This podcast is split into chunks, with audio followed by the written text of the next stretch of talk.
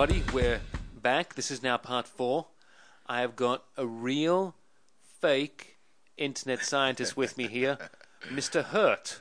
I'm as real fake as it gets. I know. Yeah. I like it. I mean, I know. I earlier in the day I spoke to Lab Coat Ron. He's obviously a legitimate scientist because he wears a lab coat. Yeah, he is official. Uh, I've never met a scientist so diligent and uh, respectful to the game of science as him. And with his number of pens he has in his top pocket, Yeah. seals the deal. You know, one for each letter. Exactly, exactly. So, Mr. Hert, Yes, sir. um, let's go back. Not quite far back as Nads, because obviously that's like back to the time before the dinosaurs. Yeah, seriously. So, but tell us, how did you get into this whole car game? Cars, man, cars. So, how I got into cars is basically I was in high school, and my best friend at the time, um, his name was Lewis. He had his family. He was Puerto Rican, so his family obviously were.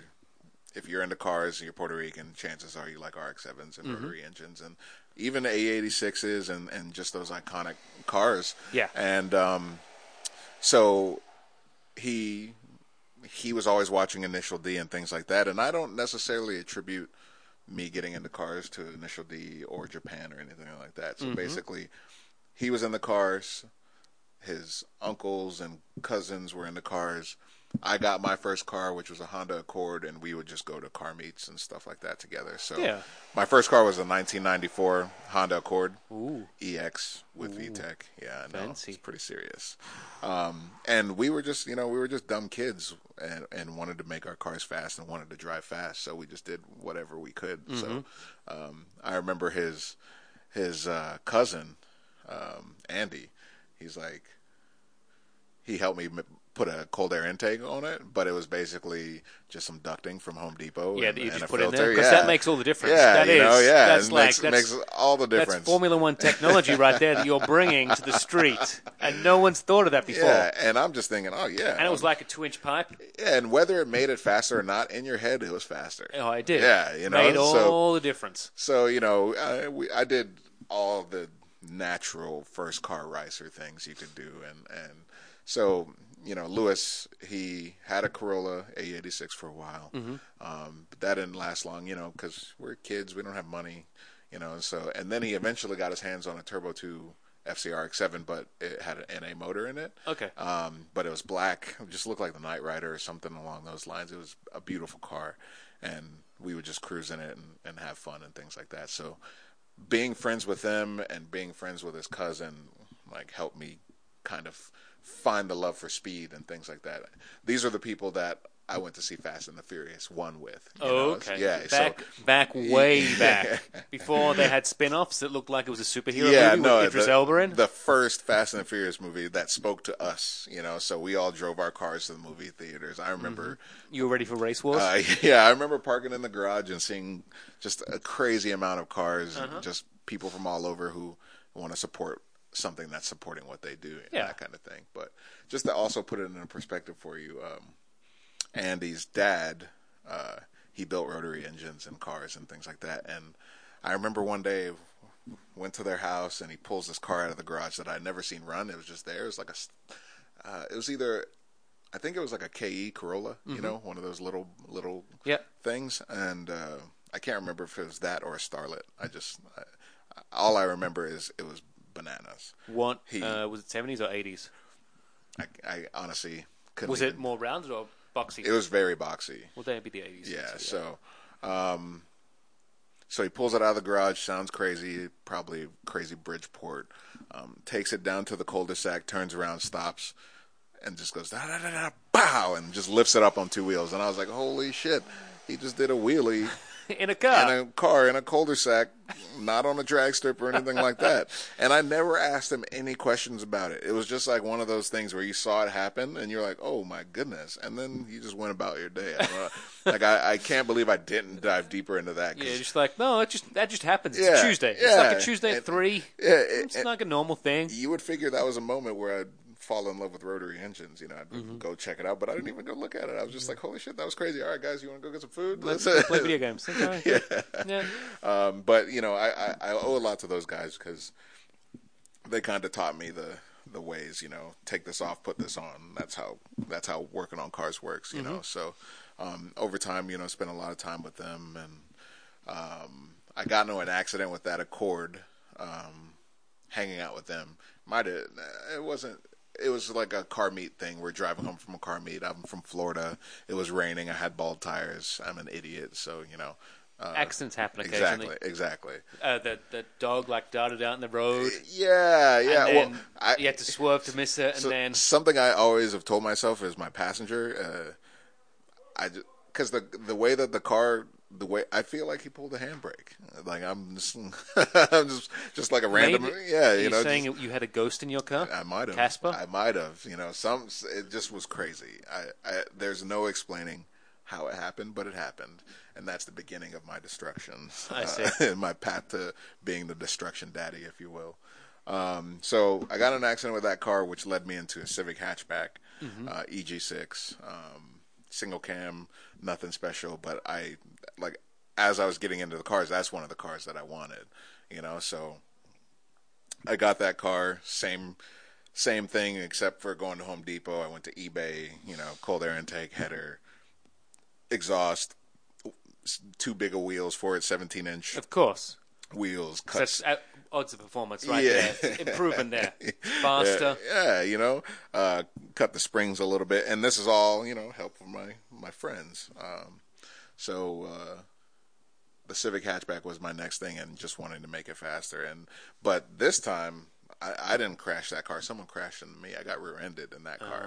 yeah, Because so they obviously had the issue with the ghost, pulled the handbrake, yeah, or, or the car, you know, or my cut springs and big wheels look so good that they just had to yeah, they they look. weren't paying good enough attention and crashed into me. That's makes that's- sense. That's what I tell myself. You know, um, I understand. but I, I, I was actually, uh, I was helping my girlfriend at the time. She had gotten to an accident. It was another rainy night. Um, lost control around a turn and hit a parked car, which I think probably had wrecked the night before or something. And so she hit a wrecked Or car. jumped out at her, maybe. yeah, something like that. And so, um, so I'm there, uh, picking her up. We're waiting for the police to come. I'm parked way off of where their their accident happened, and someone else did the same thing she did into me. like it's just, Yeah, you know, just destiny. my just my luck. Yeah, Yeah, you should so, have bought a lottery ticket straight Oh, after. right. Yeah. I know. Um, so it completely ruffled the back of the car. My seat broke, slammed me like backwards, and and I attribute a majority of my old man back pain to Mm-hmm. that night. Um, but that led me to basically, if that didn't happen, I don't know if I'd even make it to this point because once I got the insurance check for that accident, the day that I got it, my friend Lewis, um, we were driving. He was driving me home, and uh, there was an RX-7 at a used car dealership, and I was like, "Pull, go in there. I need this car." And it was basically the exact amount of the check that I had. It was destiny. Yeah, and it was way too much for the car. Like I shouldn't have paid that much. I think I paid like five or six grand for a NAFC uh, painted white. You know, it, it, it was beautiful though. So. And it doesn't have the obviously the FC tax they have on them these days. Right. No, no, no. Um, I feel like a clean running car like that. It was a GTU, sunroof, power windows, uh, the good brakes, uh, S5 taillights, aero mirrors, uh, you know, aluminum hood. It, it, it was a fully bone stock, beautiful car. And um, that was the beginning of the end for me. I got that car. Um,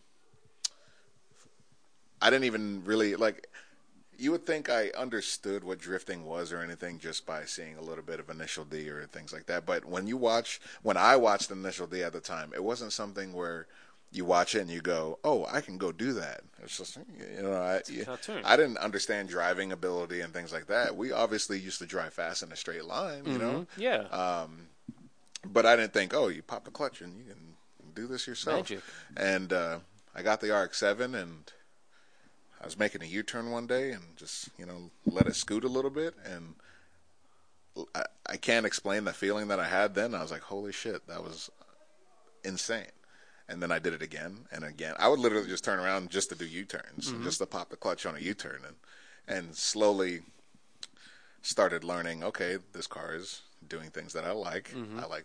Uh, now I understand why he loved this car and blah blah blah. And then as so it's still a pretty stock RX-7. You know, I think it had like KYB shocks and N-Track springs on it, and I didn't do anything else to it. It just, you know, the car worked well as is. Um, but I happened to meet, I happened to meet some guys at an RX-7 dyno day, and like this is the next chapter. Like, uh, you know, uh, high school friends. They like I still love those guys. Uh, you still Facebook friends, things like that, you know. Mm-hmm. Yeah. But you, you things just drift apart and grow Yeah, apart, and especially you, you go, it's life. right. You go It different happens. directions, yeah. Yeah. So, so I started meeting. You know, I, I met some new people um, at an RX-7 uh, day, and the guy's name was Chris. Actually, Chris Oliveris, super nice guy. Um, always had a smile. Was always always there to just make his friends laugh. You know. Um, so he, I met him there, and we hit it off a little bit. And he was like, "Hey, you should come to this spot that me and my friends go to." And then I'm like, all right, cool, I'm down. And that's when I started feeling very fast and furious, you know, like come to our secret spot and try out our. Yeah, uh, late this- at night. Yeah, yeah, try out this thing we do. So they called it the Sandlot. Mm-hmm. And it was this abandoned uh, or development area. And because they were always working on the building, it was just like covered in a light glaze of sand. So they called it the Sandlot. Which is helpful for maybe sliding a car around. Exactly. And it made it really easy. Um, and they had a nice little course set up. But so I get there, I meet them. They're all cool. They're all super nice, uh, super inviting and welcoming. And, and these guys ended up becoming a, a strong core in my uh, growth and all of this. And I still have connection with most of them. Um, this was 2006, Mhm. I think. 2006 is where we are now. Yeah. Um, so I'm at the Sandlot, and they're like, "All right, man, before you can do any of this stuff that we're doing over here, here's a cone. You do donuts around this all night while we do this stuff, and until we see that you're good enough, then we'll let you go. we'll so you don't we'll- hurt Yeah, any so your pride yeah, yeah, my pride or their cars or, Or any- anyone else. yeah, or, for that matter. So or any of the surroundings. yeah, and so you know, I, I look back at that and I'm like, man, that's crazy. That's literally just like movie stuff. It's like a movie, you know. It's just And very responsible at the same time. Yeah, yeah, yeah. You know, uh, we didn't put anyone in danger. We were in a secluded area. We and we always did it that way. It wasn't this thing now where there are a lot of kids who do street drifting now, and they like make it a huge spectacle and want everyone to see it. And it's like that's not what it's about. It's about doing what you love safely, but without spending any money because you don't have any. you know what I mean? Um, so we're doing that, and it just leveled up from there. They taught me they taught me how to clutch kick. Um, one of the guys from this crew is Kevin Lawrence, who's actually a professional drifter uh, in Formula D right now. With uh, he drives for Enjuku Racing, and, and uh, uh, that whole crew of friends are from from 2006 to I don't know, man, 2010, 2011, maybe even 2012. That's probably like where this friendship like grew to, and then I eventually moved to California from there. But um, so I, I went through some history with the RX-7 with them. I blew the motor up eventually because you know, I found out that oh, if you get the exhaust hot enough and you rev it up really high, you shoot big flames, mm-hmm. and and the water seals and things like that don't like that. No, So who would have thought? I, you know, then I had no mechanical sympathy, and still I kind of don't have mechanical sympathy, but I have fail safes. So fail safes help. handy. Yeah, fail Someone else has to worry about it for you. and it's not as expensive to Yeah, fix. exactly. So, um, so I, you know, I didn't know much about the rotary engine. I just know uh, the motor revved really high, sounded really good, and uh, did everything that I wanted to do, and it shot fire. So I was like, yeah, I fucking love this car. Count me in. Yeah. So I blew the water seals or something like that. Found this guy who, um, who's a rotary builder. Uh, his name, his shop name was Fuego, Fuego Racing, and he was known as Fuego. Uh, It's fire right there. yeah, fire, literally. Um, so I brought him my car, uh, and you know, I, he took it apart and he was like, "Yeah, this is wrong." Um, yeah, and uh, here are your options. You know, and he basically said, "Don't waste your time rebuilding this and staying naturally aspirated. Let's get a turbo."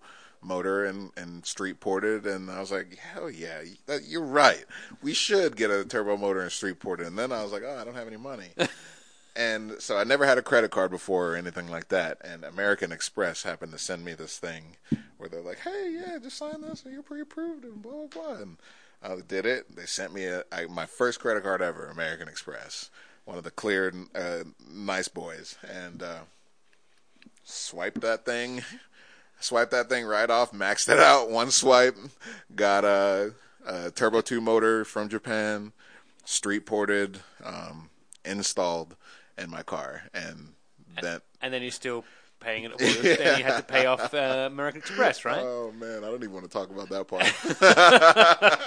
I went down a dark road for a little bit. yeah, these things happen. Yeah. But, But- we, at least, yeah, you, at least you got the motor and it's Yeah, installed. That's the important shout thing. Shout out to American Express. there was some enfuego happening, some flames. there's definitely some fuego with my credit, and uh, Yeah, yeah. That that tunnel was lit by your exhaust. You could say that. That dark tunnel. so um, yeah, so I got myself, you know, after a year of owning the car and having fun with those guys and getting to know them and learning a little bit about drifting, um, I got a turbo motor in the car, and it was it was crazy. Like I, you know, I'm, my car before that Civic, car before that Honda Accord. I didn't know anything about horsepower, you know, and I remember distinctively getting used to the car. You had to break it in. I did good. I think I did good on the breaking it in, and and then Oh, you it- did okay. Probably in the braking part at some point. and and so you know you start pushing the limits on your new power and feeling out the car and i remember one time i was uh as oak ridge road i used to drive back and forth. That's where lewis lived. And and so i you know i was still hanging out with them from time to time and obviously I had to show them that car. And i used to bowl a lot uh, when i was younger. So that's where i would go to hit the bowling alley and my mom worked around there. So i remember i was driving down my normal road and I was having some fun with somebody, you know. Second gear, change lanes, and I hit third, like mid lane change, and I didn't understand weight transfer, inertia, clutch kicks, popping the. Like, I still didn't really understand that with horsepower. So I did that, and the car just full lock, just in the middle of the road, and I'm like, oh my God, what have I got myself into? And luckily, I saved it. Like, and that's when I learned, okay, I have horsepower now. I have real power, even though. And it got a bit sweaty down below the belt. yeah, definitely, definitely. Uh, yeah, puckered, Yep. pucker moment for And sure. was a bit hot afterwards, Um, and you're like, dude. It and was you wiped the moisture from your oh, brow. man. I was, I was in love. I was like, yes, this is, this is insane. Like, Maybe not on the road. no, no, no. Yes, it was, it was. I didn't expect that to happen. Though. No, but this thing, so this is great, but let's probably not do it when I'm off to go bowling. Yeah, and it sh- might upset my game. I'm looking for turkeys and not this way. Exactly. And and shortly after that, I went to my first track day at Orlando Speed World um, because like I, I enjoy drifting. They showed me the ropes. We still had a secret spot that that we kept super low key under wraps. Um, and I have a few videos from that. that Yeah, I was going to say, isn't there some footage of you drifting your first event that I've seen? Uh, yeah, yeah. There, there is uh, some footage of that, but I'm talking about like the secret spot. There's some, there's some Oh. footage of that with this car, Okay. Mm-hmm. and, and I go back and watch it just for the feels, you know, every now and then. Um, but uh, yeah, after like getting to a point where okay, I need to learn more, you know, and you can only learn so much in a certain spot safely. Yeah. So I didn't want to crash this car. Um, so I took it to the track, Orlando Speed World. All they had at the time is the oval. They have a lot now. They have a huge skid pad and have a lot of events. And I took it on the oval and I learned a lot of things. Everyone was telling me you need coilovers and this and that, and I'm just a stubborn kid. And I was like, "Pfft, I clutch kick this thing all the time and it does everything I need it to do. So and I'm still working on my credit card payments from yeah, there. yeah, So yeah. So unless you want to help with Exactly, that, can exactly. talk about that at a different time. Exactly. So I was like, coilovers are a thousand bucks. My suspension works fine. Yeah. You know, so I, um, I didn't understand the mechanics of vehicles. I just understood smash. You Mm-hmm. know. So I'm at Orlando Speed World doing some drifting, and you know, I, it was manageable for sure. It was a lot of fun. Um, exploded my radiator first day out because it was just a stock radiator, Mm-hmm. um, and I don't think I ever looked at my temperature gauge on that car ever. What's it? So It just stays like there, doesn't yeah, it? Yeah, it, it doesn't move. somewhere in the middle. Yeah, it's uh, fine. And if it steams out, you put more in. Whatever. Yeah, it's okay. Um, well, I mean, it always disappears, right? Eventually. yeah, I'm lucky I didn't blow the motor that day because if literally it got so hot, the top of the radiator exploded. You know, it was a plastic case. Oh, it, it, exploded. It's crazy. Uh, That's your first failsafe, right? that's yeah, that was my first failsafe. Um, shortly after that, you know, upgraded the radiator and things like that, and like the RX-7 just became it became my baby at that point. You know, I I went through the trials and tribulations. NA went turbo, loved it, and then I eventually crashed that car. Being stupid, it's like I got super comfortable in it. Um, driving faster than I should have been somewhere, and I lifted around like a big sweeper. I just lifted, you know, because I was like, oh, I probably shouldn't be doing this. And lifting is probably the worst thing you can do with no Yeah. suspension. And Yeah. and so I learned that the hard way. I never made that mistake again after this. You know, I lifted the car, rotated, I hit a tree, and I was like, well, that was a huge mistake. Um, I have a picture somewhere of that too, I, uh, of me standing next to my car with a tree basically into it, and um, that was thankfully, you were okay. yeah, no, uh, I, I'm super lucky, man. I did a lot of dumb stuff. Um, that and and that's also why I encourage people to like build your car properly, even though it doesn't look like I do that. build your car properly and drive it in safe places because it's not a game. You really can't hurt yourself. Um, so I'm I'm very lucky to still be here, despite the the few things that I've experienced. Um, so I I ended that car's life after um, it had a nice, fun life, um, and I, I wonder, you know, everything happens for a reason, but I always wonder, like, what if I didn't mess that car up that day? Would I have stayed rotary for X amount of time? And you know, but so that kicked me out of the rotary RX-7 game for a while. Um, what did I do after that? I actually no, no, I lied. I got another RX-7 after that, a 10th anniversary uh, Turbo 2 RX-7. I didn't even know the history of those cars then, but I was, I traded something for it and uh, just swapped all my stuff into it and kept the party going. But then I eventually blew the motor because I didn't invest in fuel, I didn't invest in ECU or any of that stuff. Same thing with the coilovers, you know. I was like, Yeah. ah, it works fine. I don't need any of that. Um, Until you have your first like big bang, and then you realize, ah, You do need that. maybe if I had them, if I'd spent a thousand dollars, it wouldn't cost me fifteen hundred Exactly. to fix it. Uh, fake internet scientist. Mm-hmm. Okay. There you go. See, So, yeah, I went through the phases, had some fun, blew up my rotary engine. I think I cracked the housing, and uh, ended up trading that car for a 240. And that's when I really started honing in my driving. Uh, the car, I got coilovers for it. I put nice lightweight wheels on it and some decent tires. Slammed it to the ground. Had a great running NAKA in it, and I would just drive it to the track, drive all day, drive it home. So that was probably like the best time for me to learn the actual driving part, not fighting the car. Every- It does what you tell it to do, and, and everything like that. Um, and uh, that's also when I learned like drifting is everything to me.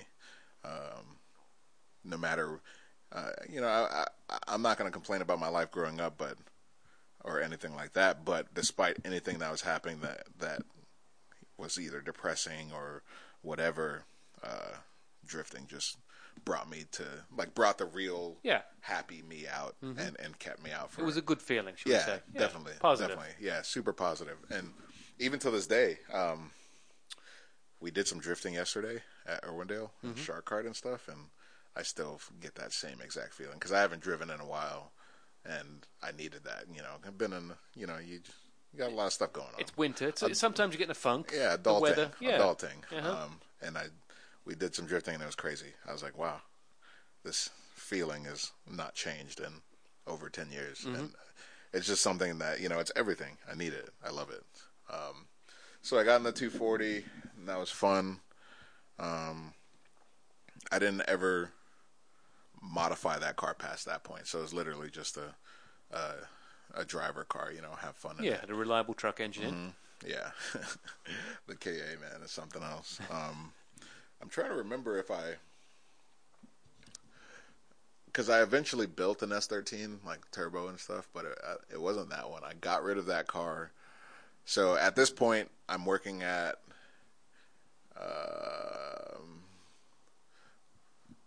Did I?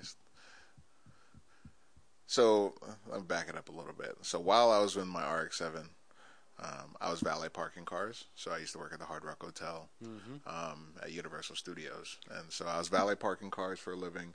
Great money is. I was going to ask. So Ron said that there is a test on the tips in regards tips versus toots and wheel spins. So if they tip less, they get more toots and more wheel spins. Is that sort of true? Um, I mean, everyone has their own etiquette. For me, it was like, is this car cool or not? so I, I, I didn't like thrash cars or anything like that. No, like I'm that. not saying you thrashed them. Yeah. Maybe, hopefully, you didn't toot as much. Maybe Yeah. that's to say you don't think about it. Ron used to fart in people's cars. That's what he said. He admitted it. He loved Wow. it. It was his favorite thing to do. Wow. You didn't. tr- You didn't tip him well. you fart in his car. And I think he, uh, someone else I know, another listener of the podcast, uh, a young man called Drift Idiot. Oh yeah. He's famed for tooting in people's cars Wow. in the Arizona area. I feel like that's That's something you didn't do. it's like one of the most disrespectful things. Well, I'm just, saying. Just That's tooting in someone's car and then closing the door. uh, yeah. But you know, you're not getting them. You're not getting the driver. You're getting the next valet. The next valet has to deal with your toot. Well, I guess it depends how long it sits in there for. I mean, it's obviously cars are generally not always sealed as well. Oh man, I can't say that I was a tutor. I, I wasn't a that. I, I don't remember having like a. You didn't eat the chili cheese fries and then go, let's just go valet some Well, cars. Yeah, definitely not trying to eat chili cheese fries and then run up and down a lot all day. Anyway, so you were valeting cars. So I was valeting cars. Um, it was a you know fun job for the time, but Mm-hmm. Eventually, I, I'm very. I, I wasn't feeling motivated there, you know. I wasn't feeling like I was doing anything, and I was really in love with cars at this point. Mm-hmm. So, like, all I was thinking about was cars, and and that part of the job was fun, getting to experience a bunch of different cars, and but running up and down the levels, not so much fun. that wasn't even the problem. Is dealing with these people who are supposed to be above you, who, you know, who work less than you, that Uh. Oh, kind yeah. of thing, you Yeah, know. yeah, so. Yeah. yeah, and yeah, I don't even want to get into that part of it, but um, No, we'll say that for another much more different podcast. We're more focused on toots on this podcast. That's the way I put it. Toots is where it's at. yeah, we can talk about toots. Um, so, so yeah, I ended up leaving that job. I didn't have to leave it; it was good money and stuff. I just wasn't happy with with the the situation and the people. So, uh, I started pushing towards the automotive industry.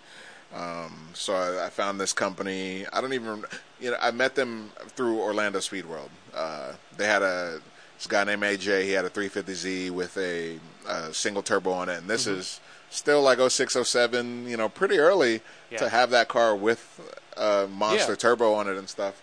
And uh, it ripped. You know, it absolutely ripped. And he let me drive it, and like that was a. Uh, a real taste of power. You know, I never felt anything on that level. Definitely the fastest car that I drove at the time. And um, we went to one of our secret spots, and he let me drive it again there. And I got a harsh reality that uh, locking up the brakes was bad, and I ended up taking out his radiator on a curb. Just like, like I'm telling you, like uh, it was so embarrassing. but we had a great day. Like we were shredding all day, and then That happened. that happened. And then he had to be that guy. yeah. So uh, he was. the radio- oh, yeah, yeah. I know. It was. It was seriously. It was. Ah, so stupid, man. You're bringing back stuff I haven't thought about in so long. I'm sorry, bringing tears to your eyes now. But it's it's the pe- it's what the people demand. Yeah, I know it. It's uh, well. I'm just thinking. It's like, man, everyone thinks I'm an idiot, and then I'm thinking about it. I was like, oh shit, I'm a fucking idiot. Not all the time. We all have our moments. so so AJ let me drive his car. We had fun. I I like it. It was it wasn't even like I plowed it into the curb and jumped it. I stopped just Uh, like, inch, inch two, two inches yeah, just Yeah. you know right into it. Um, he had all the spare parts fixed at the the same or next day, and uh, uh, I, ended up actually working for those guys at their shop. You know. Um, just as like a parts sales guy, so I was I was at the shop on the forums trying to sell you know product, um, answering phones and things like that, and uh, all they did was build was uh, 350Zs and Gs. Uh, G35's shop was called Performance Factory. Um, and I went from there to BC Racing, and that's probably about when I had the S13. Um, and then from BC Racing, I went to Enjuku Racing, and um, between BC Racing and Enjuku Racing, I had got myself into an S14, uh, which had an SR20 uh, which I, I yeah SR20 swap. I bought it from one of the guys at Performance Factory. He was like, I'm letting go of the project, so I put all my chips together and got it from him. And that car was super cool, but it was another one of those situations. No coilovers, so stock suspension. Um, I had a body kit on it. I spray painted it a bunch of different colors, uh, but it had a great running SR20 in it, so I drifted the shit out of it. You know, as is. You can. Yeah, there's some, like I'm talking about body roll, like looking into the sky, full tilt. um, that car was super fun, and, and I'm sad I didn't get further with it. Uh, but there was some like events started becoming you know more real, and they were doing uh, competitions and things like that. And I, I forget what the it's like Florida Drift Circuit or something. I don't know. But I remember uh, my friend Sam. He let me borrow some coilovers for it so I could compete and and try to you know see if I just wanted to see what I was made of. Yep. And uh, so I grew up drifting at Orlando Speed World, but I never drifted the bank. You know, didn't have anything high power or anything like that. Um, and this car, you, know, you could do the bank with this setup, but I didn't know anything about drift setup. I didn't know anything about tire pressures. I didn't know anything about anything. Yep. I don't even know if I ever had an alignment on the car. So Put- What's an alignment, really? yeah, I just love driving. Yeah. I, I didn't do any research on driving. I just love driving. Yeah. So and and just based on what I was able to do, I understood that I can I have potential here, um, but I didn't know what it took, and I didn't talk to anyone about what it takes to go to the next You didn't level. want that. You were giving everyone else a fair shot. You didn't want that competitive edge. Yeah, you know. You wanted to go into this, be like, look, I want a fair playing field. So, um, so I'm in this S14. My friend Sam let me borrow coilovers.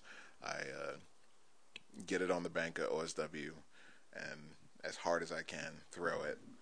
And I'm like going around the bank, and I don't understand the physics of banks, whether they suck you up or pull you down, and blah blah blah.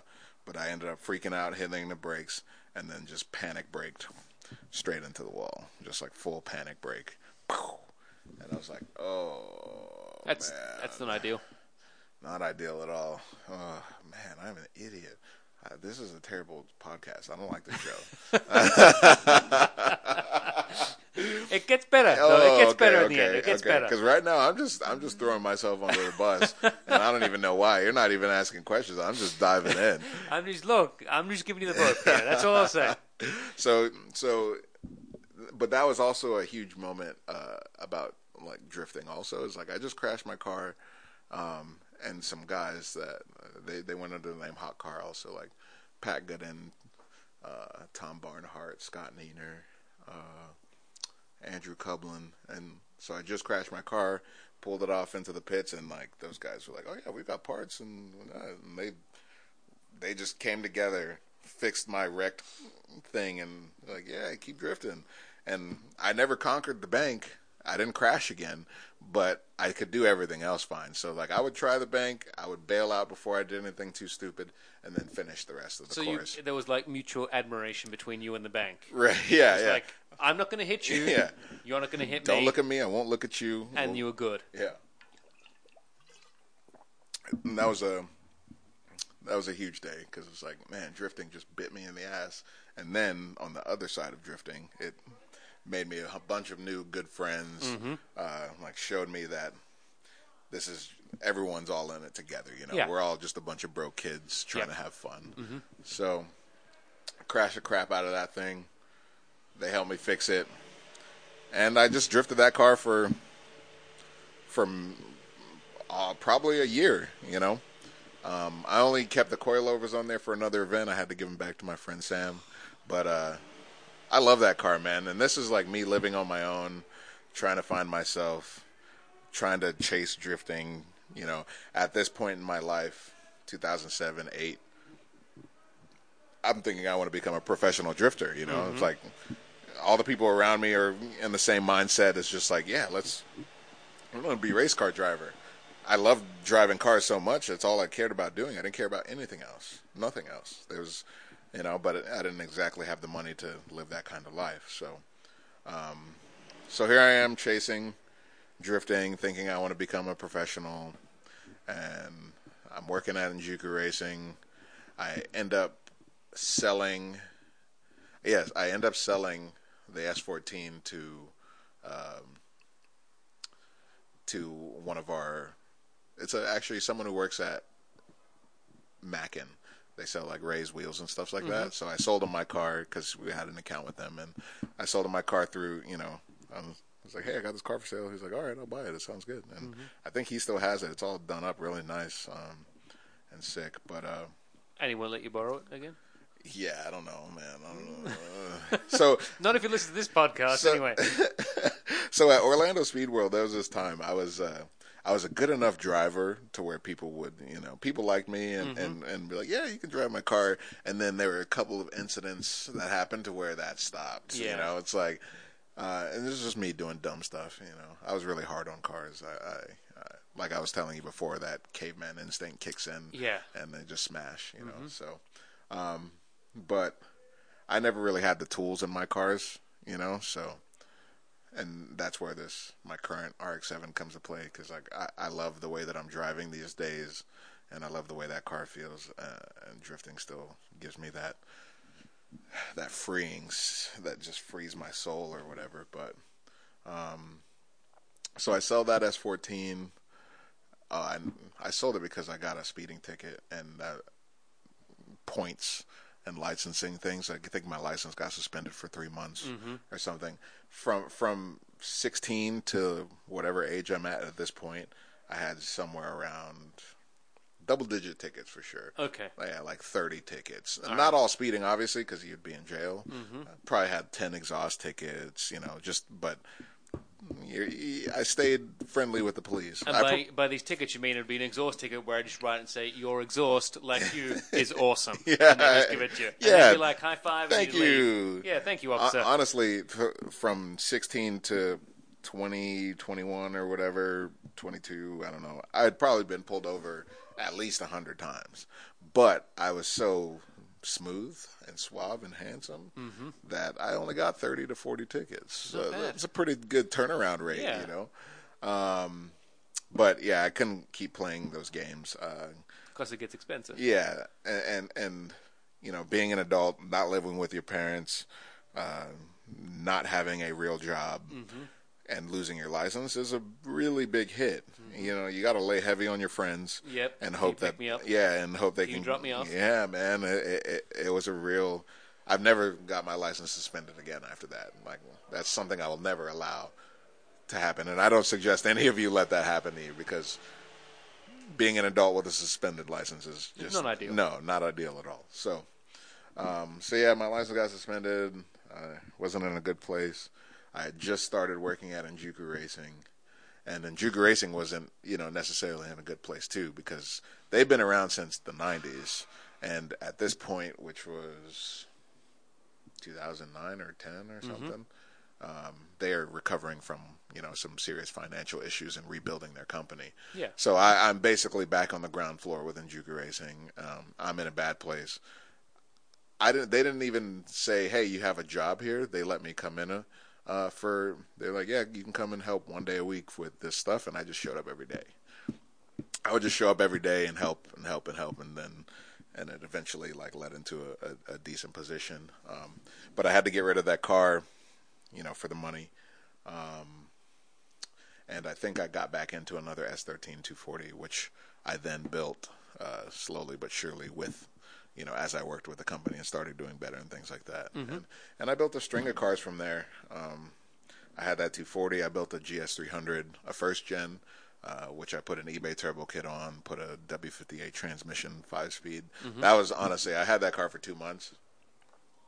Uh, brake line, my brake line mount, which was a zip tie, melted, and and the brake line fell on the downpipe and started a small fire, and I had to like bomb my car into the Walgreens parking lot, run inside, yell at the cashier to give me the fire extinguisher. He's like, I got to call my manager to ask him. I jump over the counter, grab it myself, jump outside, lift the hood up, put the fire out, and luckily it wasn't that bad. But it left such a bad taste in my mouth that I sold the car. You know, and the guy fixed it the next day. How did uh, Walgreens, the manager, take it out? I-. I don't even remember, man. I blew the fire thing out, took it back in there, didn't even look at the guy. I was like, I can't believe you're just gonna let my car burn down. I'm like, I'm telling you, there's a fire outside. I, But um, yeah. So We're getting. Oh, something's. I think it's a race car starting up right now. Everyone's getting a look behind That's the just- inner workings of the uh, the Hoonigan podcast Yeah, series here. It that- even woke Kiwi up. that's just bad daddy Braddy testing out his remote supercharger. He doesn't. Brad doesn't let anything warm up. And and you know I guess I'm not really one to make fun of that because when I was V8 turbo, You do the I same used to- thing? yeah, it's a junkyard motor. Who cares, you know? But he always does it at the worst times. Well, it is funny because uh, Bad Daddy Brady and Kiwi did not get along. yeah, you know, it, that just makes sense. Brad's a nice guy, but he'll he'll put anyone on edge with with the quickness. Um, so yeah, my GS300, that car was. I loved it. It was super clean. It was a '98, rare two tone, white on silver with the red and clear, uh, red and white taillights. Super rare car. Um, and so I sold that. I actually, I actually traded it for an FDRX7. Yeah, Okay. and, and but that's not what I wanted at the time. Mm-hmm. And Little would you know. little would I know, and it was a roller. Uh, it had you know all the stuff thrown in it, but it was all taken apart. It was a roller. Yeah. yeah, You do it Flintstone style, and you're good to go. yeah. So it's a clean title, no accident RX-7 FDRX-7 chassis, and I traded them for it, and then I sold that immediately for like five grand for a roller. It's like, but right now, yeah, Right know, now, with the uh, drift tax and everything else, the vintage car tax. Yeah, but honestly, I d- wouldn't have had the money to even begin to build that car then. You know, so I, I took it as a. I sold that immediately to one of my customers. Again, I like this theme- yeah, use, we've got going on Use my Rolodex. Uh, I sold that car to a customer, shipped it out to Texas. He rebuilt the car and made it sick. Um, with my help, of course, because I sold the car Mm-hmm. Yeah, parts. and Uh, that was the, most of the work is done just there, right? so what I ended I up also doing. like that we're slowly getting poisoned here in this while we're recording. Yeah. Oh yeah. You want me to No, it's no need. I say we die a uh, slow death. ride Yeah, do. together? Ride together, die together. Yeah. So I sold it for an FD, got some money out of it. Um, finally, get you know that at that point I had my license back, and uh, I got a police interceptor for a daily driver. Ooh. Yeah, really cheap too. From my friend's uh, Team Rowdy in Atlanta, Alex. He, it was his daily. He was done with it. He's got a lot of cool cars. Mm-hmm. Uh, I think I paid. I don't know. It was like fifteen hundred bucks or something like that. It was super It's clean. a bung. Think of all the experiences that have happened in that car.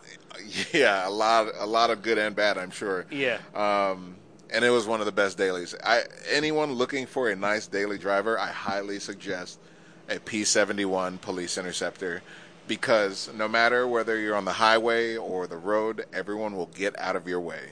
Nobody wants to even risk that you're actually a cop. I, I might suggest that you might want to do a good detail on it first. Yeah. Oh, yeah. Well, this one was an undercover one. Oh. Uh, so it was it was clean. You know. Was, I'd still suggest, just in case. oh yeah, yeah, yeah. Just in case. You don't know what you're gonna get or what you're gonna What find. surprises you might find, Let, yeah. let someone else find the. Yeah, no. Oof, oof. It was a clean one, luckily. I I never got the like any chills or Mm-hmm. fe- ill feelings or find anything nasty. So, um, but yeah, they're great daily drivers. They run good. They're fast, and uh, people get out of your way, Which is handy. Yeah, no traffic. Yeah. So I had that car for a while and pocketed the rest of the money just to get my life together a little bit. Um, and then, uh, and then I got back into an RX-7. I uh, not not so simply actually. Um, I I broke the diff in the police interceptor. I like doing burnouts. I got to you know I got I have issues. You do good burnouts. Let's be honest. thank honest. you, thank you. When when I get chance, I want you to teach me. teach me the ways. Yeah, we could no, we should do a live stream, uh, Twitch live stream showing James how to do burnouts. That'd be awesome. Um, but yeah, I, I would just, you know, I was a dickhead. I just, so I, I broke a shim or something in Mm-hmm. the diff. So I, you know, you'd be cru- you'd be cruising on the highway, and then randomly the diff would just go do, you know, just randomly, and the whole car would shift. Shake, yeah. Yeah, and I was like, oh man, I don't know how long it's going to last. And it But lasted. I'll just keep going just in case. 'cause it's Yeah. lasted this long. It's it, surely it going to last lasted. longer. Mm-hmm. I drove it a couple months like that.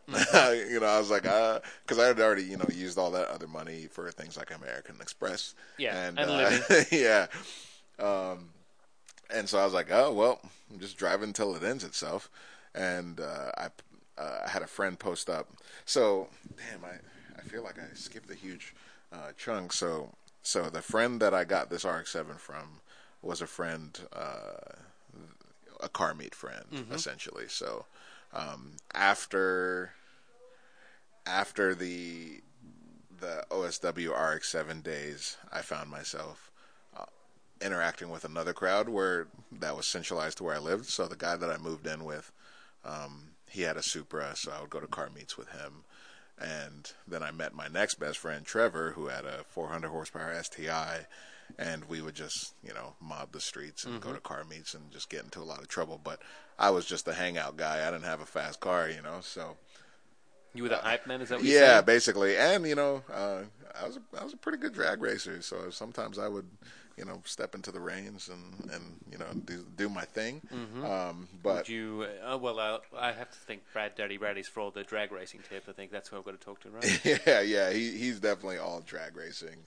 Um, but uh, the this guy Zach, he you know became a part of our little friendship circle. He was from we're in Florida, and he was from South Carolina or something like that. Came down to go to UTI or something, and he had a four or five hundred horsepower uh, V8 RX-7. Mm-hmm. So he had had that car for years in our friendship circle. He let me drive it a couple times, did some sweet donuts in it, and like, oh my god, I love this car. You know, this is an RX-7, but with all the power in the world. And um, as you age again, you separate, you go do different things, and just Facebook friends. So years later, he's posting it for sale on on uh, Facebook. You know, he's like, yeah, the car's just been sitting under a tree collecting dust. Uh, it was blown up. Uh, he had a Z06. He moved on from it. No need, yeah. And I was like, I need that. And he was like, well, I kind of like your police interceptor. And I was like, well, let's trade. And he was like, hell yeah, let's trade. So I got a V8 RX-7 blown up, but full swap kit, T56 transmission, drive shafts, um, full mount kit, full interior, bone stock, beautiful car. Like the paint was nice, everything. It was a beautiful bone stock car for a car that I paid fifteen hundred dollars for. So I then took the blown up motor out or whatever was left of it, went to the junkyard, got a five three for five hundred bucks, mm-hmm. delivered. Mm-hmm. LKQ delivered it right to the door at Juke Racing. Swapped that. To, see, people make fun of me now because I don't like working on cars really, um, but I did it so long for so many years, you know, and working on shitty 240s and and things like that. It's just at a certain point. I mean, not everyone feels the same way, but I'm I love driving. I don't love building. Look, you know, from a very early age, I learned that I was very happy to go, as I spoke to with Ron earlier, I'm happy to go give someone money, yeah, lay down on the ground in a cold workplace, exactly, get dirty, exactly, get uh, do whatever they need to do, and then I'll just come pick it up later on at the end of the day, exactly. and I'm happy doing that. And if you have the means to do it, Why and you not? do it, why not? You know, so because I've done it, I know what I'm going to get into. I know what it's going to feel like, and I still work on cars from time to time. You know, when I don't want to pay someone to do something, but uh, I'm happy to if if there's someone who loves doing it. If someone's experienced in that area, I'll happily pay them to Mm-hmm. yeah, sh- shout out to my man John Vargas. there you go. Uh, but so at this point, you know, paying people wasn't an option. So Mm-hmm. so I'm like, all right, let's do this. Crank it up. Yeah, pull the motor out, pull put the new one in. I got everything I needed: the head, or, or the sorry, the intake manifold and the right injectors and all the the water pump, all the little things you have to do to convert um, a truck motor to an LS. Got it in the car um, and got it running, and uh, I was so happy to be back into an RX-7. But I took this one a lot more seriously. You know, I got coilovers, mm-hmm. I got wheels, I got a body kit for it. You know, I, I wanted to build an actual drift car. I didn't want to just slap together some junk, um, which I guess I just slapped together some junk and made it look good. But That's a different story altogether, though, right? That's, um, so, yeah, I'm at Enjuku Racing, sold that thing, got that thing, put a five three in it, got it running, and I think I drove it for a year with the fuel lines backwards. so so it was a V8, but it felt like it made 200 horsepower, and I just thought, oh, that's just what these feel it's, like. it's a junkyard. Yeah, so, that's just what these just- feel it's like. a- had a hard life. and uh, so And that's sometimes what happens maybe when you work in your cars yourself. yeah, yeah, you, you do dumb stuff, and you know no one's there to tell you oh, that's backwards or this or that. The car runs, even Yeah. with backwards fuel lines. It the runs. car ran. Yeah. I smashed on it daily. Uh, it's, that's the beauty of junkyard V8s Mm-hmm. is even though it's probably lean as hell, it took it, you know. And eventually, uh, I forget what happened um, to where I had to pull the motor out and got some help from friends. Obviously, you know they. I didn't want to do it, so pulled it out. I was like, "Oh yeah, this is backwards," and they swapped it, swapped it around, and I swear the car picked up 100 horsepower. and I was like, "Holy shit, this is really what it's supposed to feel like." And that was like a whole nother level of awesome from there, man. Um, and I, I fell in love with V8s at that moment. You know, I didn't I didn't know that I loved V8s or I, that I would ever love V8s, but it wasn't even an option to put a rotary in the car. I was like, I bought this car with a V8 swap kit, bought a five hundred dollar V8, put it in there with the cam and everything that was in the old setup, and it ran like a monster. Um, I would drive that car to events, pump gas, no issues. It looked good. It was slammed, um, and I never looked back. So I smashed that thing in a V8 for quite some time, um, and now we're into like 2011, 2012. Uh, 2013 is when I moved to California. Um, so, so probably middle of 2012 is when I figured out the fuel lines were backwards. Um, drove the shit out of the car for, you know, as much as I could everywhere. I didn't street drift and stuff at that point. I just, you know, we had a cool track, CFRC, um, in Orlando, Orlando Speed World every now and then. But uh, it was my daily too. Like, uh, it was my daily for a good portion, but I eventually uh, got a big boy car because you know I'm doing well at Enjuku Racing. The company's growing, Yep. it's thriving. You know, I'm doing my part on sales. yourself. Yeah, so I, I got myself a nice IS 250. Um, you know, like my first big boy daily reliable car. Um, so I would, but I it's Florida. You can drive uh, a thousand horsepower cage around. And it's you know, totally fine. Yeah, it's totally, Totally fine. fine. So I, I would, you know, I would take my RX-7 out all the time, go get sandwiches and food or whatever. I, I, I miss that part of Florida so much, is the being able to just take your car out and not sweat. Mm-hmm. You know, um, so twenty end of 2012 rolls around, and I'm at that point at Enjuku Racing.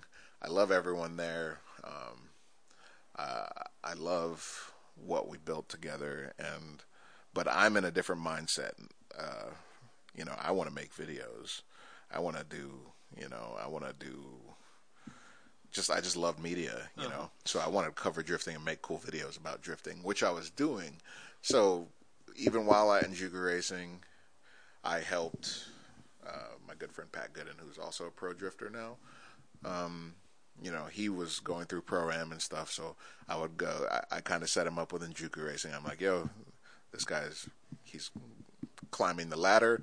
Let me follow him, make videos, and you know, so we I traveled with him, documented a lot of his journey, made cool videos, and and and I would go to places like Club Loose uh, and English Town on my own dime, and just just because I loved it, you know, and go make Yeah. videos, go make videos with those guys, Ryan Tuerck and, and Chris Forsberg, and, and you know, I I feel like I owe them a lot for allowing me into their circle and, and making you know cool drift videos. They were all cool dudes. It was, it was a great place to be. I, I miss English Town. I wish I could. I wish it was closer.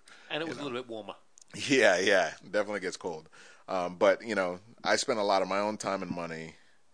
Um, yeah, let me. I'll kick it even back. My first professional drift event was Formula D 2007. Um, and I wasn't with Enjuku at the time. That was somewhere in the mix of like having the RX-7 and stuff. Um, but I was friends with Enjuku Racing, and you know I went with them to those events. Um, but I remember, I remember meeting Drift Alliance at that event, and like, Did you have media for that event then, or not? no, um,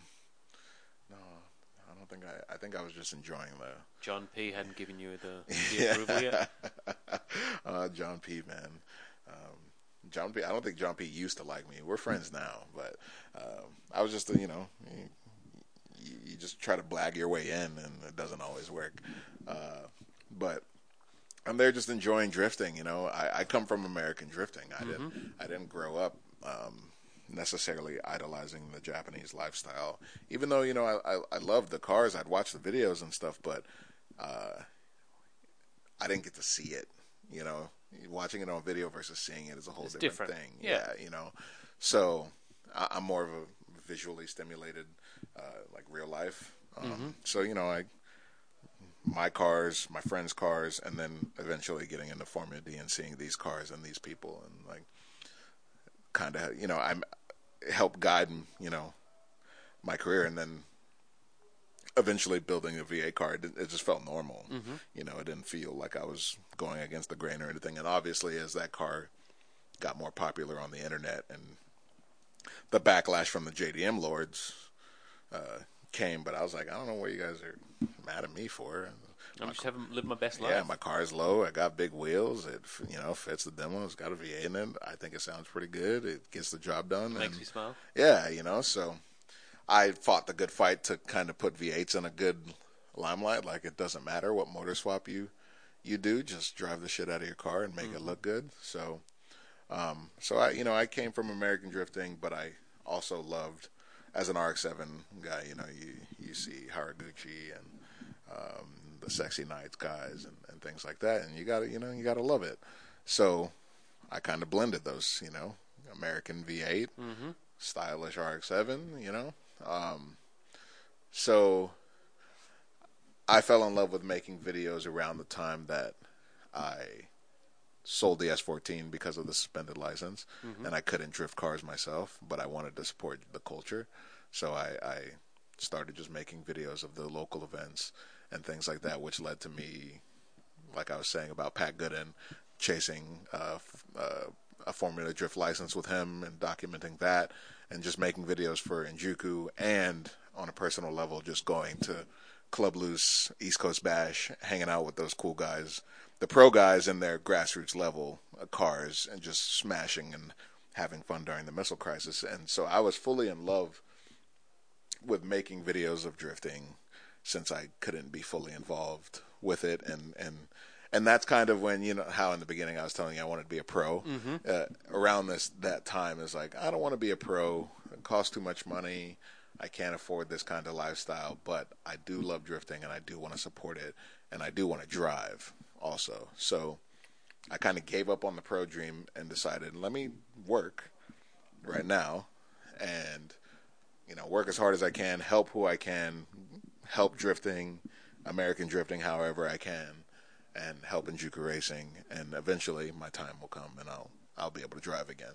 So I focused on making money and focused on my craft, and you know because I did that, uh, my backlog of videos, um, my little brand that I created, Beard Life, um, all those things led to me being noticed by Brian Scotto and Hoonigan because they were about to start this brand and they needed someone uh, in tune with the community who was doing what I was doing. So who who was avid on social media, who had a good personality, who could make good videos, uh, or you know, good and is obviously opinionated. But uh, I like my videos; they like my videos. We have a very raw style. Um, but I fit what they were looking for, and it's like so because of everything that I did for passion and and the love of it, it led me into this position. So, as I was saying, I was getting into the point of Enjuku racing, where it's like I wanted to make videos, and they weren't necessarily going that same direction, you know.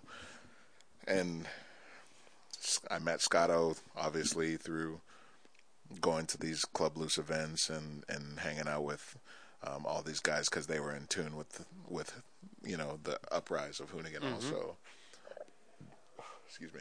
Um, and uh, you know, I met Scotto. We hit it off. I actually don't remember the first time I met him. It was a party at I think Chris Forsberg's house. He had just won the championship or something. We were all drunk. Was drunk on life, obviously. Yes, yes, else, yes. Yeah. no, no, no. Very And it was on just, it was a long night, and so you were tired. I was tired. We ate too many tacos. There you go. See, it Um, but I don't remember meeting them. But apparently, I left a great impression. Great impression. Yeah. so that happens, and you know, a little later comes down the line. He invites me to the SEMA launch party Mm-hmm. at the I think it was the end of 2012 or maybe it was 2011. I don't remember. Um, it was probably 2011 actually. Yeah. Um, and you know, we had a great time there. Um, we got kicked out of a You were very responsible, obviously. yes, we were so responsible that we were responsibly removed from a facility for being too responsible. Ah. and uh, Which always happens in Vegas. yeah, you know, being responsible is not so cool, you know.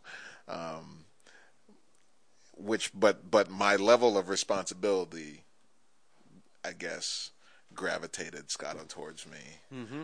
and he just, you know, He said, "This is the guy that I This- could see being responsible yes, with." I can trust this guy to be very responsible and representing this brand. Mm-hmm.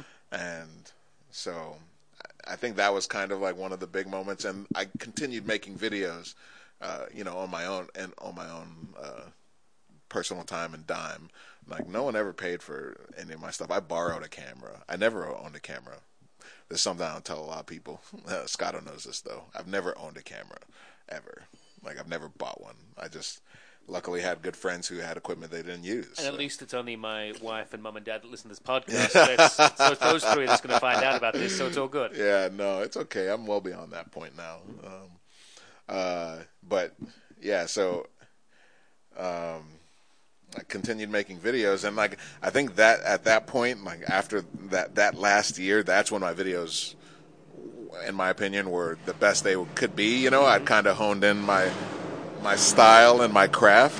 That's like, I guess, uh, Brad holding in his style and his Let craft outside. Yeah, let her eat, Brad. Let her eat. Um, so, you know, I left my good impression.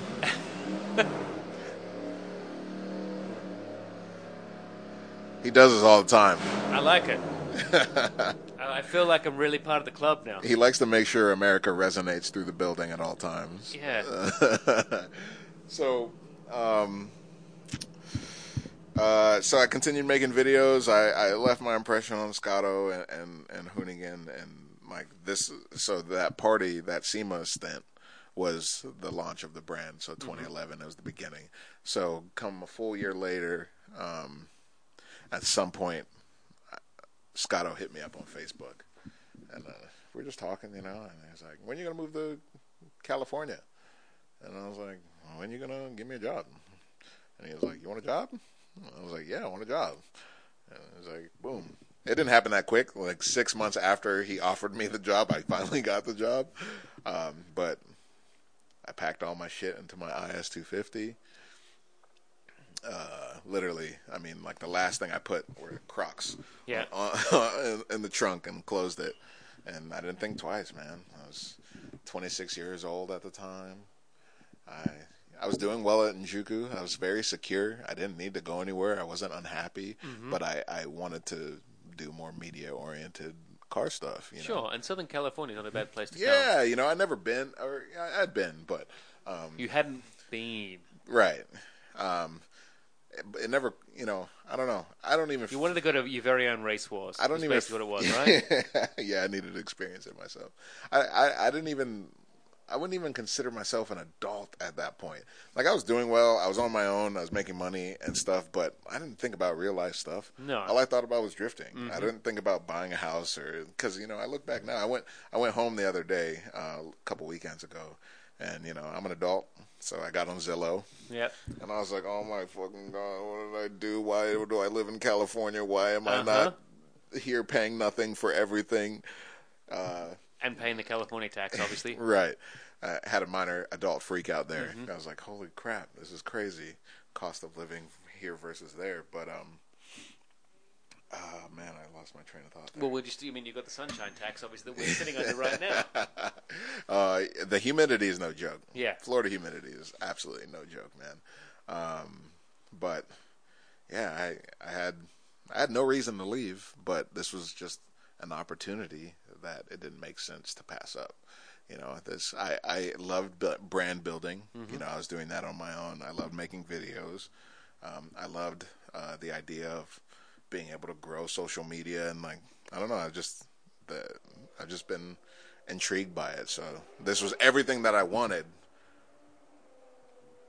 just across the country. So I packed everything up into my IS 250.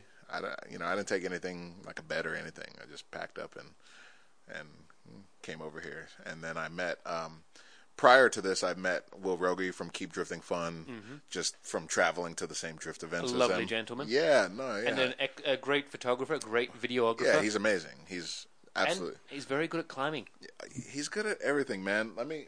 and snowboarding. So I've lived with Will from 2013 till to date, and I've seen this man pick up hobbies, become amazing at them, and then just move on to the next like it's nothing. It's like, oh, I want to do this. Then does the research, learns how to do it, and then does it. Will is like one of the most inspiring, lovely, pure, honest, happy, true human beings I've ever met, and I don't think I would have survived in California without him. Like without a doubt, if I didn't have his support and and guidance, I would not have survived here. So, I I owe a lot to Will, and I took him out. It's his birthday today. Oh. I got him a little breakfast burrito. I don't know if that pays for everything that he's given me, but It's close. Yeah. I think it's almost there. It's like 94.2% of the way there. yeah. So um, Maybe another 420 burritos and you'd be there. yeah, You'd good. good number. Right. um, so yeah, I, I, you know, he he helped me because he, you know, he did it already. He did what I was doing, you know, with Rice Boy TV and stuff like that. So, um, he, he's a very awesome friend to have around and to still have around. Um, so I moved here in 2013 for Hoonigan, and uh, it's been it's been quite the ride, man. It's been quite the ride. I don't know if I covered everything. Well, no. Tell us, what have you had the chance to work on when you got to Hoonigan then? Um, so when I got to Hoonigan, we were there was four people, including myself, like four people total. Um, at that point, it was basically just building the brand, building the name, building the presence. Like the internet was everything, Facebook was everything. And you weren't here at the donut garage. No, no, no, no. Uh, when I started, we were in a small office. Um, one of the investors, uh, they had a, you know, it was a big company, and they gave us a small portion of their office. Um, so we were just, it was a nice office. It was a nice building. We definitely didn't fit into that building or belong there. Okay. Yeah, uh, it was one of those things where you get in the elevator and they're looking at you like, "What the? F- why are you in here?" You know. So, so yeah, we, we were there for I think the first year of of, of me. Uh, the first year of Hoonigan, I'm pretty sure was just in Scotto's garage with two other people, or maybe even one other person. And then they got into that building, and that's about when I I came along. And so basically, my duties were um, building the brand presence. So everything you saw on Instagram, everything you saw on Facebook, um, all the words, all the pictures were all my voice and my my you know my vision for what is cool in automotive. You know, um, obviously there was guidance from Brian and, and things like that. Like initially, I would just have to feed him stuff and then get approval, and then it got to the point where he's like, "All right, you're good enough. Uh, I don't need to babysit you." Uh, you know, for all this time. So, um, basically, essentially, it was uh, building our social media audience and presence on the internet, along with, uh, you know, I, I, so right before I left Florida, I'd sent my RX-7 off for paint. Mm-hmm. So new arrow, big wing, fresh wheels, and I, as it's getting painted, I'm moving across the country, and uh, luckily, I bought a trailer from Enjuku Racing uh, that they were getting rid of, and just stuffed my car in that, and then I paid someone to just bring the trailer and the car over, and uh, so my car's back. My car makes it a couple months after me. First thing I do is take it down the 405. You know, just scraping my my life away. Um, but you know that car was a big part of me, and so with me coming to Hoonigan, my car became ingrained into Hoonigan's DNA also. And, and so initially we were just in a nice little office space with no car area or anything. So we obviously kept it pretty light. Um, but shortly after we moved into the donut shop, which was in downtown LA. Which is a lovely area, right? Yeah, it only It's got lots of character. uh, yeah, lots of responsible people. Yeah.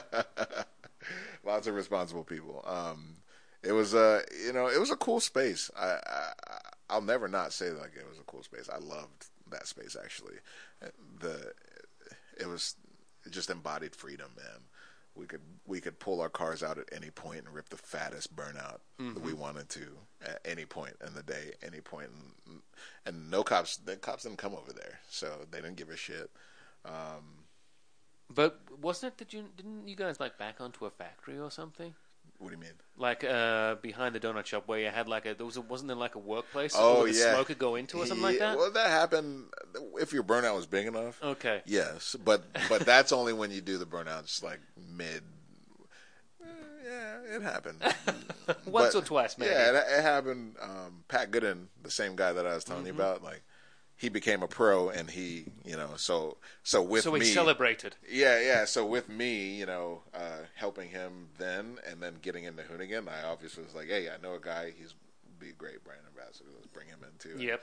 And he came. He's very responsible. Yes, he's so responsible, and uh, he came down and laid, I think, one of the first um, guest burnouts and one of the fattest burnouts uh, ever at the donut shop, and yeah, all of his smoke went into the building behind us, and the, uh, all the workers had to go home.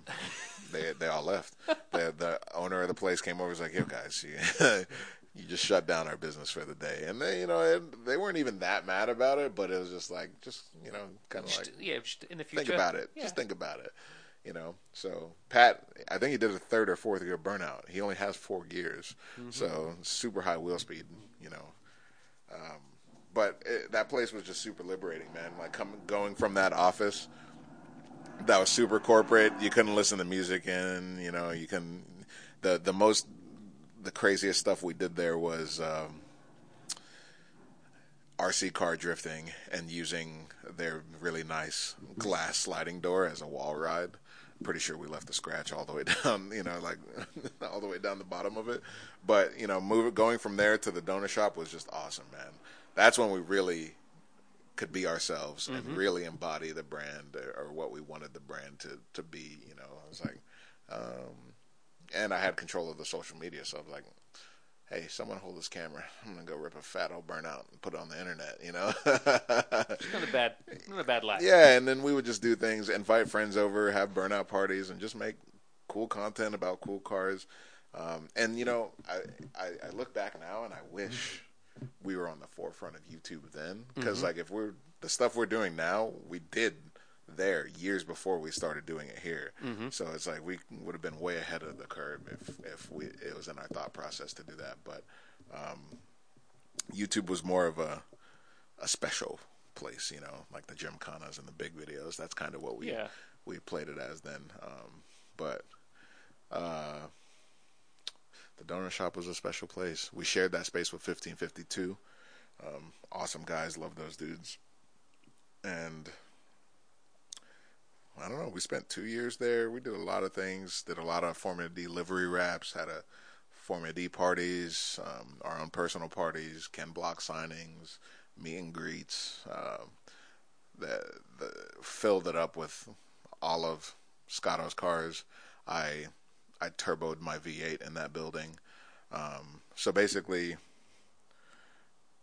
you know, like I said, my car came shortly after. It was super fun. I took it the Horse Thief Mile, um, which is an amazing, you know, like coming from Florida, flat, flat Florida. Yeah, to- the elevation to, change yeah, is incredible. Mile, and it's then- a lot quicker than when you're driving it Yeah. than you see, Yeah, and, it feels a lot quicker when Oh, you're yeah. a pa- or when you're driving or a passenger, The like fe- real, real quick. the feeling of that track, like in the early when it drops off, yeah. Yeah, it's so cool. It was so cool. It was super invigorating. But on top of that, all of your heroes are in California. Mm-hmm. You know, so I'm I'm here with my RX-7. I'm feeling like pretty good about the way it looks, the way it feels. And then Justin Uh, and drove past you or something like that. uh, well, yeah. I mean, it's it wasn't even like that. You know, it was more like, holy shit, I am about to drift with Justin Pawlak. Like, so Justin Pawlak, full circle, 07, Nopi Nationals, Atlanta, Georgia. I'm there with Enjuku Racing. You know, just hanging out with them, not working for them officially or anything. Um, helping with video stuff. Like, so this this is around the time where I started, and so Justin Pawlak is there, and he's smashing, just dominating the original green RX-7 rotary powered, beautiful car, beautiful driving, in a field of awesome cars. Kenji Yamanaka and the Hankook S14, and uh, just uh, like you know, just that's that was my second favorite car there, um, behind Justin's, but. Justin dominated that day. He made it all the way, I think, to the finals, and then like a fuse blew, and and like I have this iconic image imprinted in my head of Justin on top of his car, like face in his hand, face palming, on one knee, just super sad that it's ending this way while his friends pushed his cars back into the pit. Like it was just some, you know. I always loved this car. I always loved, you know, what he brought to the RX-7 game, and. uh here I am seven years later, six or seven years later. Arguably, I think you could say we were friends. You know? Hopefully.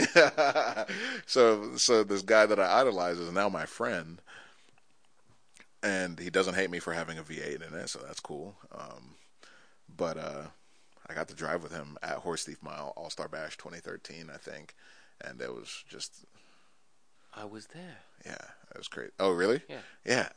Yeah, that was crazy. It was like crazy for me. And he like he I don't think I'd Was that that was was that when Larry Chen went out on track as well? Or was that later? Larry was there. Yeah. so when Larry was there, Oh, with yeah, I ha- I have bang chase bang? footage. Yes, Uh, that's yeah. the one. The event I was done. First event at Willow Springs was that one. So I Yeah, very that was happy your first Yeah. Willow Springs event. Yeah. yeah, It that's, was a good uh, one to be at. Yeah. So, you know, I'm there. Justin Pawlak is chasing me down, and like up to that point in my drifting, quote unquote, career, Mm-hmm. uh, I'd never driven that good. I was like, this guy's behind me. I'm gonna do everything I can to stunt. You know, I'm gonna you know, let him know Daddy's here. And uh, that was the best driving I'd ever done. And obviously, he kept it on my door the whole time. It was a, you know, it was a 300 horsepower V8 RX-7 versus a 450 horsepower rotary RX-7, and it was just so beautiful hearing that thing just roaring in my window.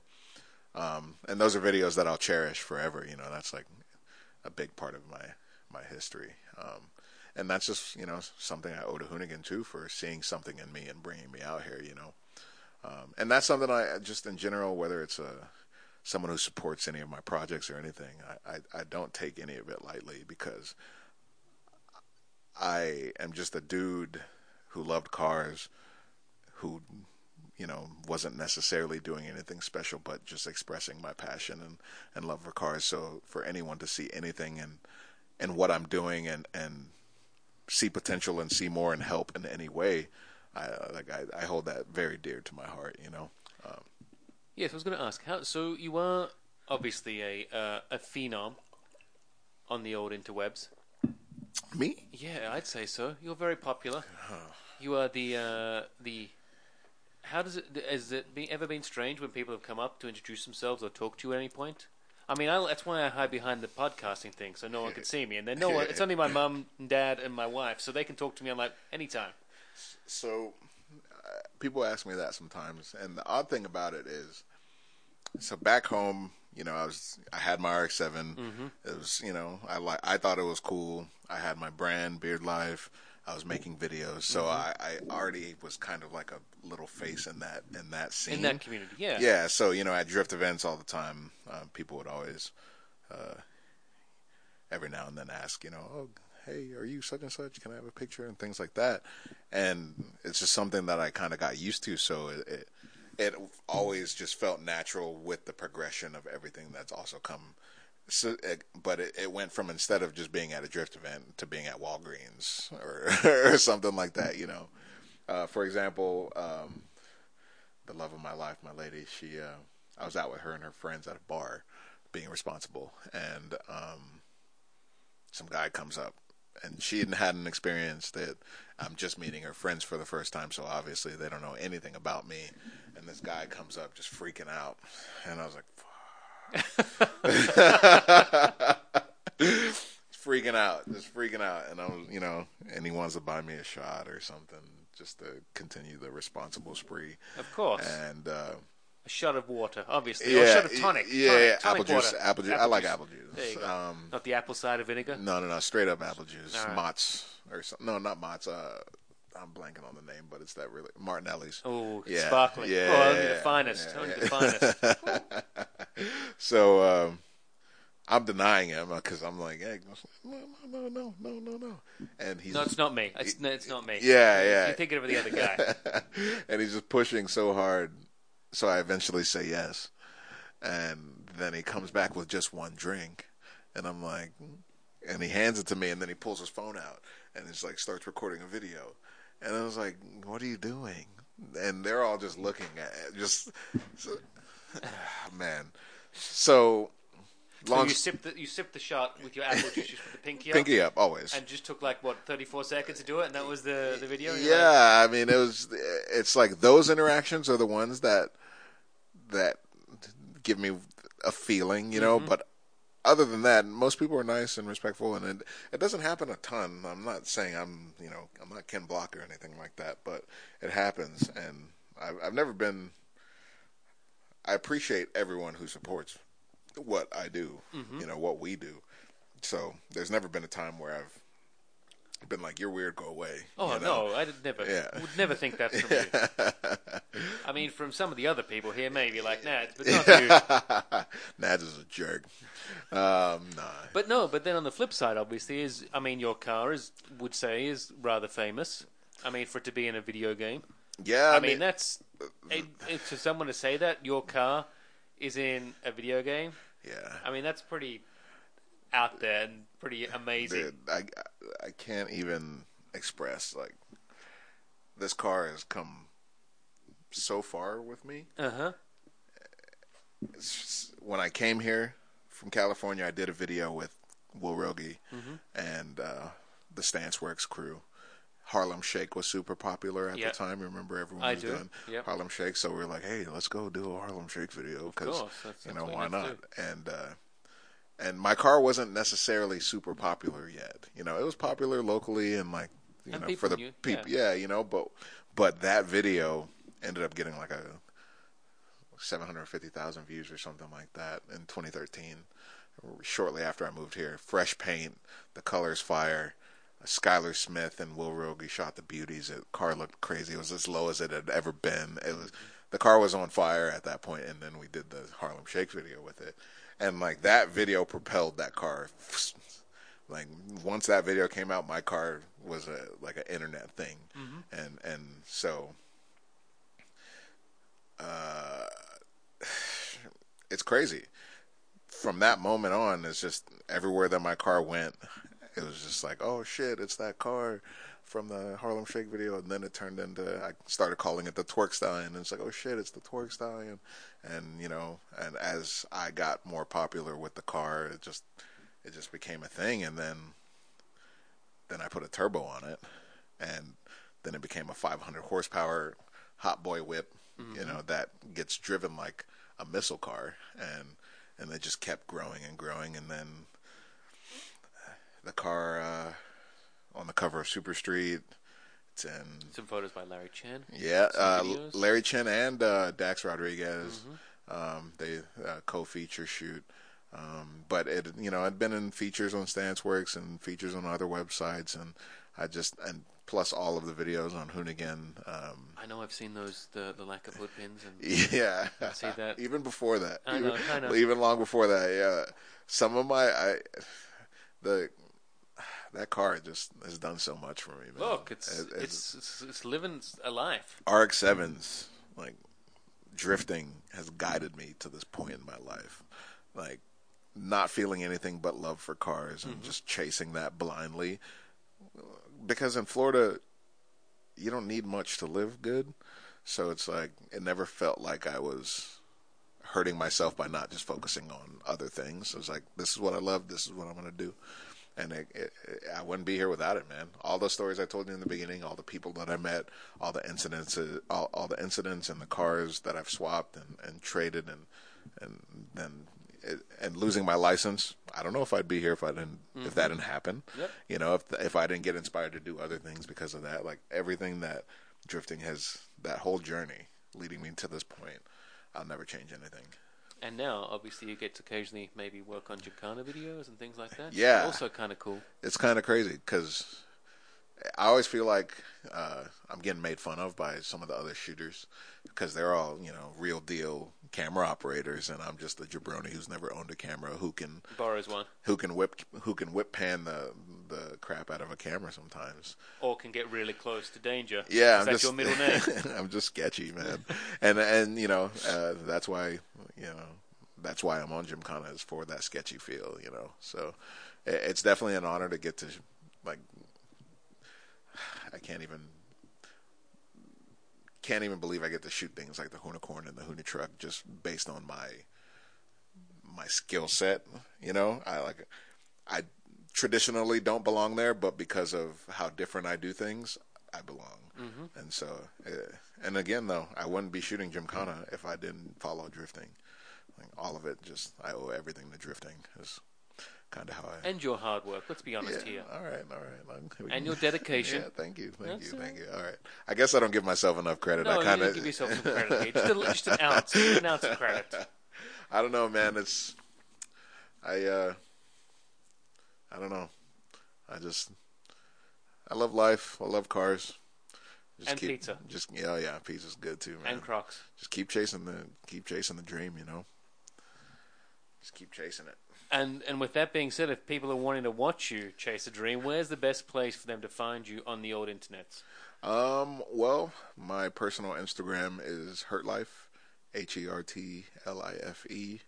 Um, that's where most of my, you know, you if you just want to see my car, um, that's that's basically the place to go for that. Otherwise, you'll see uh, my build videos and driving videos go on Hoonigan's YouTube channel. Um, Love the unprofessionals. Yes, thank you, thank you. That unprofessionals, man, it's so crazy because in 2015, Rob and I, I I'd met Rob 2015. He came to the donut garage shop uh, in downtown LA with his freshly built hand control car. Um, f- uh, you know, shortly after his accident and like recovering and then building and and getting it running and and he brought it to the shop for the first burnout and that's when I you know really met him and. uh we hit it off from there. We hung out at SEMA, had a great time, and And he's also one that's very responsible. oh, he is one of the most responsible people That's I what I know. know. That's, I, I understand that. um, but in 2015, we did a road trip together.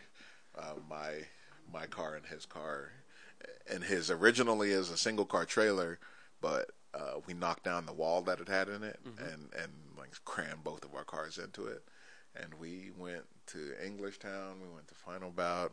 I think we did like a 10,000 mile road trip, three weeks, just him and I. And we didn't shoot any of it for YouTube because at that time we weren't YouTube oriented. You know, everything was just Instagram, Facebook, and doing it because of memory. And, Yeah. you know, um, and that was one of the best trips ever, all for drifting. I've never done anything like that. And like moving to California and drifting in California really showed me like drifting out of state is super awesome. And so I started, you know, branching out, and, then that became like the biggest trip ever for us. Um, but we did that not knowing we were the unprofessionals and not knowing we wanted to make the unprofessionals. But once we finished that, we were like, yo, we should do this again, but we should Film it. Film time. it. Yeah. I mean, I liked it when you guys went down under. that was awesome too, man. And that just like again attributing that to drifting. Poland, Yeah, was incredible. Australia, like I mean, I like that you got to learn to do uh, that. You guys learned to do proper burnout. Yeah, kind of. Well, exactly. Still, I, I got to go get some redemption on that. I want to build a burnout car and send it over and, I mean, and I- fight for my right. yeah. I mean, I do think that Australians seem to do the best burnouts. Yo, it, it is insane, man. Uh, those guys make a lot of money doing burnouts. It's it's a wonderful like, and that it's just passion. It- Yeah. like whatever. I you- mean, they did obviously do an incredible job here when they came to do the burnouts here. Yeah, they shut us down. oh man, Australia and it was an amazing trip. Uh, shout out to my boy Ty Jeff for helping us organize that trip. Um, it's just a beautiful experience that all boils down to drifting, and I'm sure Rob feels the same way. You know, like he's been drifting forever. You You know, twist his Um, arm to get him on the show. yeah, oh yeah. Uh, whenever he's in town, I'm sure he'd be happy to to sit in and and give a run with you. Um, but yeah, I just I feel like I owe everything to drifting, man. It's it's been a big part of my life. Well, look, I mean, on that positive note, we, we can't say anything else but end the episode, I guess. Yeah, well, th- thank you for having me, man. No, no, thank you, Hudden. Kiwi appreciate it too. Look, she's even stood up. She knows it's finishing. Uh, sorry if I bored you guys. I, I rambled pretty hard. No, you didn't bore us. you did not bore us whatsoever. Uh, don't call me an idiot after all those stories I told you. no, no one would ever say that. If they do, they can deal with Kiwi. How about that? Yeah, Since they- you've seen how vicious she is. They can deal with Kiwi, or I'll get real responsible, and then you can deal with me. Yeah, All yeah. right? and that's when he's responsible. It's, it's lots of responsibility happening there. So thanks everyone for listening. Obviously, you can always find me at NoBraking, and if you've got any questions, you can always hit me up there, and you can always. Hopefully, I'll come back and do part two of the first series of the Hoonigan team here. Hey, Might get some of the other guys on. I'm totally down. Well- if, you, if you ever need me again, Oh, uh, that'd this be was wonderful. fun. This was fun. I try and make it Yeah, easy. Look, yeah. it's, it's true. Uh, It's, a, uh, too, it's not like the dentist, is what I like to say. no It's drilling. yeah. No, I appreciate it, man. Thank you. All right, guys. Thanks so much for listening. We'll talk to you next time. Bye bye.